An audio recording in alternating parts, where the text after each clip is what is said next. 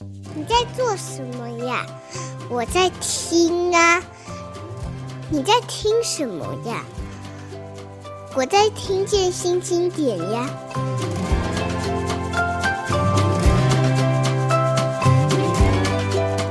欢迎来到听见新经典，我是新经典文化的叶美瑶。今天跟大家邀请一起来聊书、聊阅读、聊新经典的是廖伟棠。伟棠好。大家好，美瑶好。是，伟棠其实是第二次来这个节目哦。上一次 我, 我们刚好有几集是因为出了一点小状况要重录的，结果也因为这样子，我反而跟伟棠说：“哎，我们上次要聊刘子超，我们这次就来好好聊你自己的诗吧。”对啊，就当是一个新的节目一样好了，反正我也忘了上次说什么了。对对对对，太好了，嗯、那个有忘性在这种时候是很幸福的。伟棠是香港诗人，当然他是在大陆出生，但是呃，他有很长的一段时间，包括这个、啊。养孩子，父母亲也都在香港嘛，嗯、对, 对，所以我们叫他香港诗人。然后他是作家、摄影家，现在住在台湾。廖伟棠曾经获得香港文学双年奖、台湾中国时报文学奖、联合报文学奖以及香港艺术发展奖。这是二零一二年的时候，他以这个终身成就的概念得的奖。等一下我们让他聊。另外呢，他出了非常多的诗集，当然包括这个我们在二零一九年跟他合作的《一切闪耀都不会熄灭》，一个跟香港非常有关的一本诗集。另外他还出过《八尺雪翼》《半步鬼域》《樱桃与金刚》等等十余种的诗集。呃，还有一个事情是，伟棠其实一定很希望大家记得，他是一些小说最早的时候，这个十八条小巷的战争游戏。另外还有一个散文，那因为他会摄影，所以也有许多的是摄影集哦，包括非常畅销的《寻找仓央嘉措》《暗夜》啊、呃，《微暗行星》。呃，去年我们跟伟棠合作了一本散文集，说是散文集，其实源头是来自他这个一系列为读者介绍诗该怎么读的一本作品、哦、那当时是一个讲座，最后我们把它整理出来变成《玫瑰是没有理由的开放》，这个书名也是有来历的。不过我们先聊一个事情是，伟棠这个去年这本书获得了二零二二年的二零二一、二零二二呃台北国际书展的十大，算是非虚构类的十大好书。那这其实对你个人意义一定也很大，对我们当然也是，因为这样的一个作品在竞争激烈的这个项目里面能够最后挤进前十哦，我都觉得是非常厉害的。当然有评审告诉我说，他们当时就很希望这个书被看到，就是伟棠做这件很不一样的事情、嗯、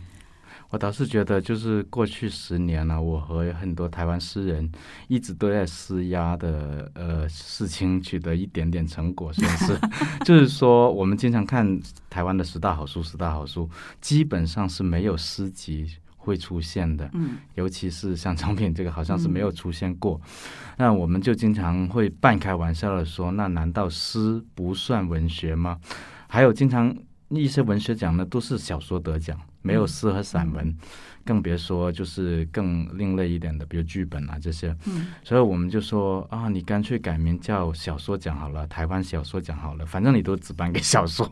这、嗯、当然他们就说啊，你们写诗人好酸啊，但我但我们就觉得这样很不公平嘛，对、嗯、因为当然了，小说的读者面广啊，然后呢呃，小说表面看起来总是会比诗更厚的感觉，诗好像都是短小轻快的啊什么，就我就想，哎，假如我们有诗集能得一下这些奖，能让大家注意到、哦、台湾人，或者说呃，整个就华语诗歌都大家都还在努力，而且付出努力一点都不少于写小说的人哦，你们也应该看一看这样。嗯嗯嗯，对伟棠来说，他不只是替自己的诗集讲话，我知道他也等于是替很多写诗的朋友。其实像那个。最, 最开头我们在讲说刘子超、呃、失落的微星、嗯、其实子超一开始也是你认识他，他也是个诗人嘛。对，他是个诗人，而且我最早去推荐他早期的书的时候，我都着眼点在于他是用诗人的笔去写游记这一点。嗯、呃，我刚认识他就跟写诗有关系，就是当时呃，我跟北岛他们在香港办一个叫香港国际诗歌之夜，第一届的时候我们就邀请了他作为记者来采访，其实是他自己申请的。我们哦，他当时是记者。对，我们有一个开放给就是国际传媒的，他作为呃大陆一个媒体的记者过来申请，而且是他说就是他是力排众议，把其他他这个杂志的其他记者都挤下去了，因为他自己是个诗人，他很想做这个采访。但不过我记忆中呢，我们更多的时候他都没有在采访，都是在我们在底下在聊诗。嗯，因为我是那一届的参与诗人，但他算是跟我距离最近的一个诗人，因为年纪比较接近，我当时还年轻了，我当时比现在年轻很多，他跟我年纪比较接近。另外一个就是说他是呃北京大学毕业的，是他跟我太太也认识，我太太也是北京大学的，所以我们三个人经常在上面开小会，上面在读诗，我们就在上面评头品足，对这个诗人，这就成为了朋友。嗯，呃，伟棠对这个诗怎么会？应该说基基本上，如果你碰到好诗人，我相信你应该就是立刻一定要跟他成为朋友的这种。哎、这这真是我的特长。是是是，就是你你诗为什么会在你的这个生活里也好，这个创作里也好，占有这么重要的位置？嗯，就从这个成为朋友这点来说好了，就是好像是一个通行证一样。因为我首先是我自己感受到，我十八九岁的时候，呃，出版我十九岁出版第一本诗集，然后呢，我就开始认识了一些呃呃不同地方的，当时当时主要是台湾和大陆的那个诗人啊。然后我只要带着我的诗集，我去到一个地方，那里诗人就会接待我，跟我喝通宵的酒啊，嗯、就是就马上就会成为朋友，就好像就是你的诗。就证明了你这个人一样，嗯，他们只读过之前只读过你的诗，就很信任你，觉得能写出这样的诗的人肯定是个好人。哦，所以我就很很 enjoy 这种就是江湖的感觉，嗯，其实真的有点像以前的武侠江湖，嗯，啊，你报上名来我是何门何派，嗯，然后这边就会哇，原来是你是就吃住都有招待的，对对 对, 对，这真的是对。所以后来当我当我变成年纪大一些的人的时候，我看到年轻诗人，我也会有这种心情啊，就是我我就很欣喜，觉得哦，我们这个手艺啊，一一直还有传人哦，这种感觉你就很想会跟他交流，很想去把这种温暖也传给他。确实哦，这个伟棠这样一说，虽然我不是写诗的人，也不是一个那么全面熟悉诗的人，但的确一个人有一首诗，呃，让你印象深刻以后，他仿佛以那首诗就行遍江湖，你只要看到他，那首诗就在你面前。对对，这个你对他的那个喜爱就会全部冒出来。对，可能诗真的是性情的表现吧，嗯，就是一首诗，你真的你从一首诗就能看出来写这首诗的人是一个怎样的人，嗯哼，啊，很难伪装的。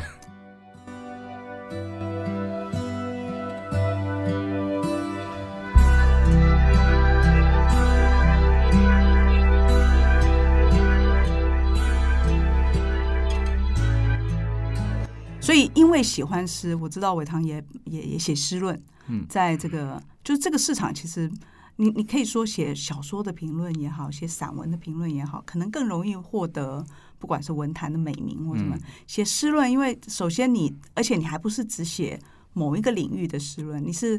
中外，然后这个包括古代现代，呃现代诗古代诗，这个领域范围太广了，手背范围太广了，这个是一种练功的需求吗？ 领, 领域很广，但是然后受众很小，嗯，就是这样子。但当然首先是对自己很有很有意义，就其实我写诗论的时候，我没有太想到就是发表啊，或者是说赚钱，这是不太去想的。因为首先是你在整理你自己对诗这门艺术你的修炼之所得吧，可以这么说。反正就算没得出版没得发表，我也会写的这些。我从我从我刚开始写诗，我就有做笔记的这个习惯，就读诗做笔记的习惯，所以积累起来就已经非常多了这些。另外呢，就是说我出《玫瑰是没有理由的开放》之前呢，我有出过一本诗论集，在联经有出一本，但那本是真的是比较呃，近学术一点的了，那，嗯呃、就非常的冷，嗯，高冷吧，嗯，那样子。但从那本书那本书出版了，反而就是启发了我。我觉得，哎，我这本书的读者好像还没被培养出来，嗯，我是应该要去看，让别人知道我是怎样写出这本书来的。那我当时正在正好就在策划这个讲座，跟这个梁文道啊，嗯，对，他给了一个这样的一个题目给我，但具体怎样讲，我来想。然后我就想，哎，首先我们要做的就是说一个现代式基本教育，嗯、就是因为我们对现代诗太多一些呃误解啊，这个误解有的时候是偏见，有的时候是偏爱，嗯、但是都好像总是跟你所期待的有所偏差吧。嗯、所以我就说，哎，我们先铺一下具体有哪些误解，然后我再建立起一些，哎，到底我们这些这么迷现代诗的人，我们迷他什么地方？嗯嗯、我我我觉得我是可以清晰讲出来的。之前很多人都觉得哦，诗人不善于清晰去讲一个东西，才会把诗写得这么朦胧。对，其实并不是，我觉得清晰是诗人的一个基本要求，哎，就是啊、呃，对诗人的一种考验，就是怎样把你脑子里那种天马行空清晰的表现出来。是，嗯，这个我自己是《玫瑰是没有理由的开放》这本书的编辑哦，所以每一篇稿子我，我我其实是当学习一样的读哦，不只是在校对，不只是在呃看这个书稿而已。那在那个过程里面，的确我就发现说，其实我对于现代诗知道的真的非常偏狭，我可能只有对台湾的一一段时期的呃这个嗯，包括雅璇啊，包括这个呃伤情等等的诗人，可是再往前、再往后，甚至于再往旁边，我也许知道的其实是不够多的，也包括伟棠刚刚提到的，就是我们对诗其实是有一些所谓的偏见的，呃。很多人，如果你跟他说，哎，多读一点诗，他可能会想的是去读唐诗。嗯，对。那我也碰过，我身边就有哦，嗯、这个喜欢古诗的，对古诗很这个讲究的，不管是讲究对仗、嗯、讲究这个平仄、嗯、讲究整整这个过去的历来的传统的，他可能会开玩笑的说，写现代诗的人其实是在印假钞，嗯、也就是说，他看起来是钞票，但他他是不能用的。我相信伟棠听了这个一定会非常不服气，因为我就在书里面看到伟棠，他是一个懂得古诗的人，可他也对新诗充满了敬意。这个你自己像你这样的人多吗？就两个都有，然后两个都知道怎么回事了。其实 年, 年轻一代是多起来了。多起来了，因为大家觉得，比如说古典，呃，大家慢慢意识到，哎，其实古典诗是我们特有的一个资本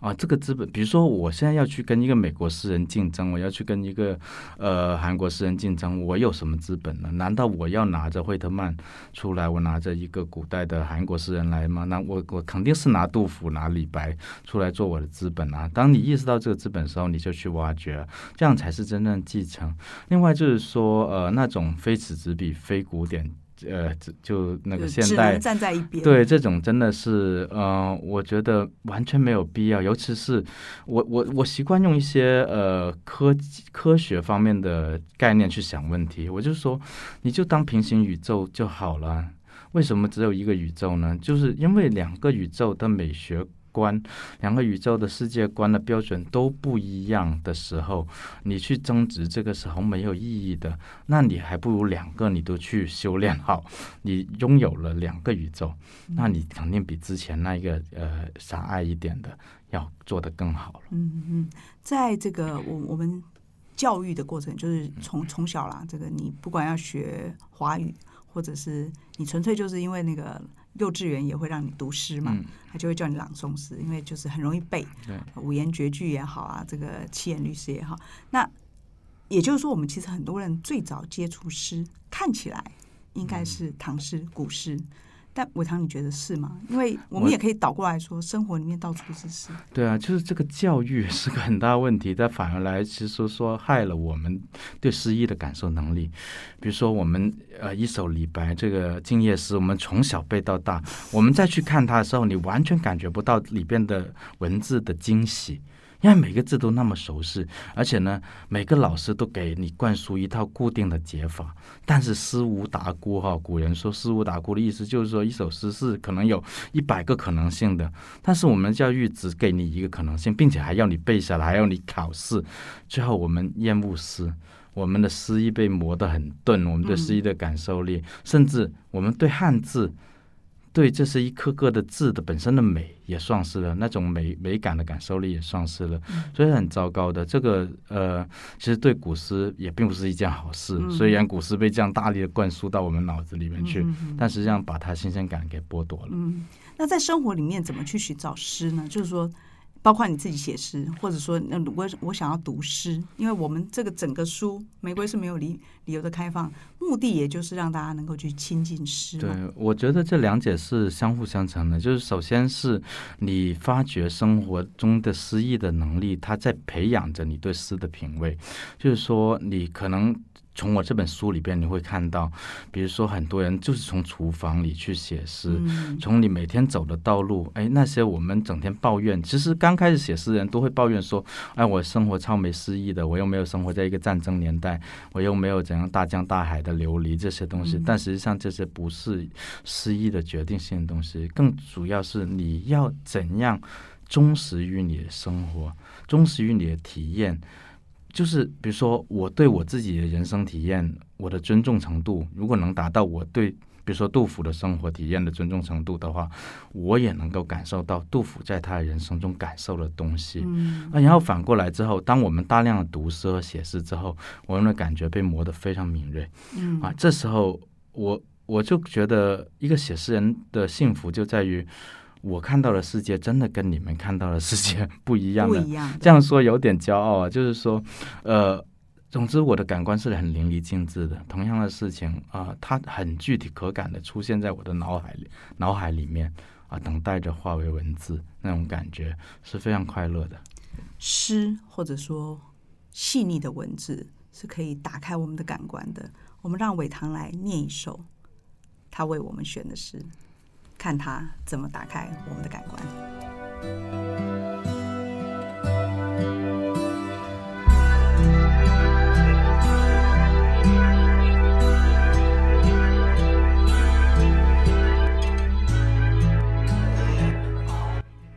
好，我念一首叫《超级月》的这首诗吧。超级月，超级月波动所有的儿子，不波动父亲。我挣扎，我是渐冻的潮汐，遥想着我曾经随手的父亲。超级月波动所有的雌性，不波动雄性。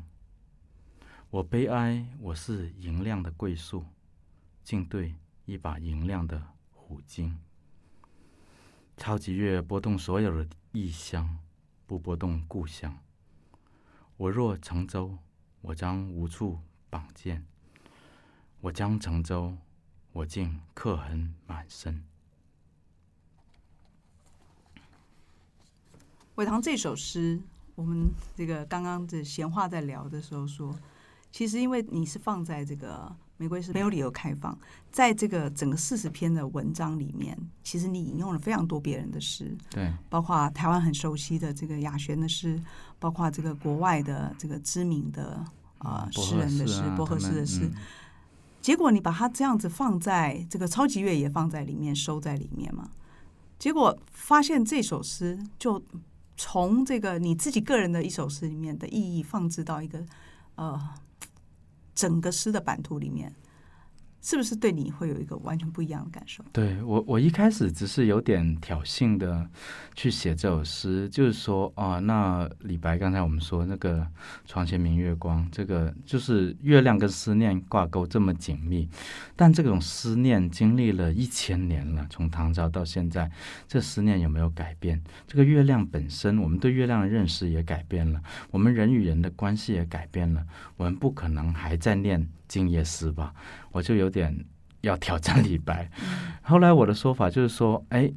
月亮这个领地，这个诗的领地被李被李白、苏轼他们都占据了绝大部分了，那我们能不能抢一点过来？那我好吧，那我就来斗胆的去跟李白抢一点月亮的领地，就是这样去想。但写完之后呢，我发现不只是抢李白的，我还抢了很多东西，比如说我在结尾的时候，从月亮慢慢写到写到写到刻舟求剑去了、嗯、然后我就想，刻舟求剑这么一个带有贬义的一个成语、嗯、带有、呃、讽刺意味的寓言，但是从诗的角度来讲却完全是非常有诗意的。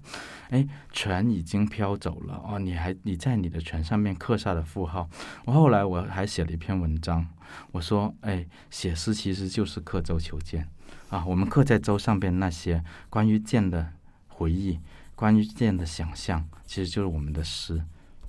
诗其实真的是一个让文字有一个重新生命的可能哦。我们觉得字应该是一个我们已经用习惯的，但在韦唐的不管是引用里面，或者是他在描述各种诗的时候，你都感觉到他希望释放文字还有其他的生命，包括他自己写的诗。韦唐其实是一个用广东话说话，就是家里是用广东话交谈的嘛、嗯、那过去当然因为在香港出生的地方是在呃广州，所以对你来说这是一个我们下一段要好好来聊的话题。我也希望有机会让你再用广东话念一首，对，用母语会完全不一样。对，因为语言其实这个东西除了文字的美之外、嗯、还有一个事情是它跟你生命成长历程很有关系的。呃，等一下我们回来让你继续说现代诗跟古诗。